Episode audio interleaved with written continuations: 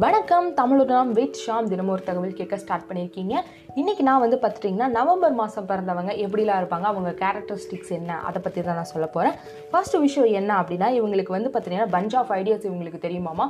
So நீங்கள் என்ன போய் அப்ரோச் பண்ணீங்க அப்படின்னாலும் அதுக்கான கரெக்டான ஐடியாவை இவங்க கொடுத்துருவாங்க அப்படின்னு சொல்கிறாங்க அந்த லெவலுக்கு இவங்க ஒரு ஐடியா ராமசாமி அப்படின்னு சொல்கிறாங்க அடுத்த விஷயம் என்ன அப்படின்னா இவங்களுக்கு தனியாக இருக்கிறதுனா ரொம்ப பிடிக்குமாமா? மற்றபடி கும்பல் கும்பலாக சுற்றுறதுனா இவங்களுக்கு ரொம்பவே பிடிக்காது.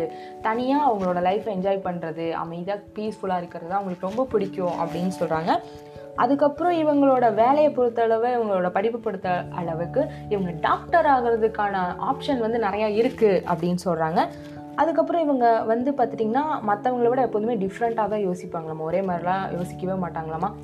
கொஞ்சம் டிஃப்ரெண்ட்டாக ட்ரை பண்ணலாமே அப்படின்னு சொல்லி தான் யோசிப்பாங்க. அதே மாதிரி பார்த்துட்டிங்கன்னா இவங்க எப்போ பார்த்தாலும் யோசிச்சுக்கிட்டே தான் இருப்பாங்களே இருப்பாங்களாமா? அதாவது படுத்தாலும் சரி தூங்கினாலும் சரி.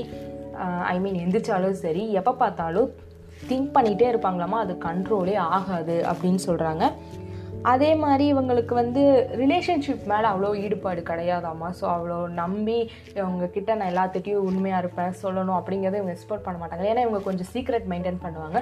ஸோ அதனாலேயே வந்து பார்த்துட்டிங்கன்னா இவங்களோட ரிலேஷன்ஷிப்பை வந்து அவ்வளோவா இன்ட்ரெஸ்ட் காட்ட மாட்டாங்க. நான் தனியாகவே இருந்துக்கிறேன். நான் வந்து என்னோட சொந்த கலையை நின்றுக்கிறேன் நான் யாரையும் டிபெண்ட் பண்ண மாட்டேன் அப்படிங்கிற மாதிரி இவங்களோட தாட் இருக்கும். அதனாலேயே இவங்களோட ரிலேஷன்ஷிப்பாக இருக்கலாம். ஒரு டேட்டிங் போகணும் அப்படின்னாலே இவங்க தள்ளி போட்டுகிட்டே இருப்பாங்க அப்படின்னு சொல்கிறாங்க அதுக்கப்புறம் பார்த்துட்டிங்கன்னா அவங்க சின்ன சின்ன விஷயத்துக்கு பார்த்தீங்கன்னா ரொம்ப கொஸ்டின்ஸ் ரைஸ் பண்ணுவாங்களா? ஏன் எதுக்கு? எப்படி? அப்படின்னு சொல்லிட்டு ஏதோ சிபிஐ ஆஃபீஸர் மாதிரி விசாரணை பண்ணிகிட்டே இருப்பாங்க அப்படின்னு சொல்கிறாங்க அதுக்கப்புறம் இவங்களோட எமோஷன்ஸை இவங்களால கண்ட்ரோல் பண்ணவே முடியாது. டக்குன்னு அது கோவமாக இருக்கலாம் சந்தோஷமாக இருக்கலாம் வாட் எவர் இட் இஸ் இவங்க வந்து டக்கு டக்குன்னு அதை வந்து வெளிக்காட்டிடுவாங்க அப்படின்னு சொல்கிறாங்க அதுக்கப்புறம் இவங்களுக்கு புகழ்ச்சி பிடிக்காதாமாங்க. நீங்கள் அதாவது அவங்கள ஓப்பன் மைண்டடாக திட்டினாலும் சரி இல்லை அவங்கள பற்றி நீங்கள் நெகட்டிவாக சொன்னாலும் பாசிட்டிவாக சொன்னாலும் ஓப்பனாக சொன்னால் ஏற்றுக்குவாங்களாமா அதை விட்டுட்டு நீங்கள் புகழ்ந்தீங்க அப்படின்னா அவங்க அதை வந்து வெறுப்பாங்களாமா? அவங்கக்கிட்ட ஃப்ரெண்ட்ஷிப் வச்சுக்கிறதுக்கே ஒன்றுக்கு ரெண்டு டைம் யோசிப்பாங்க.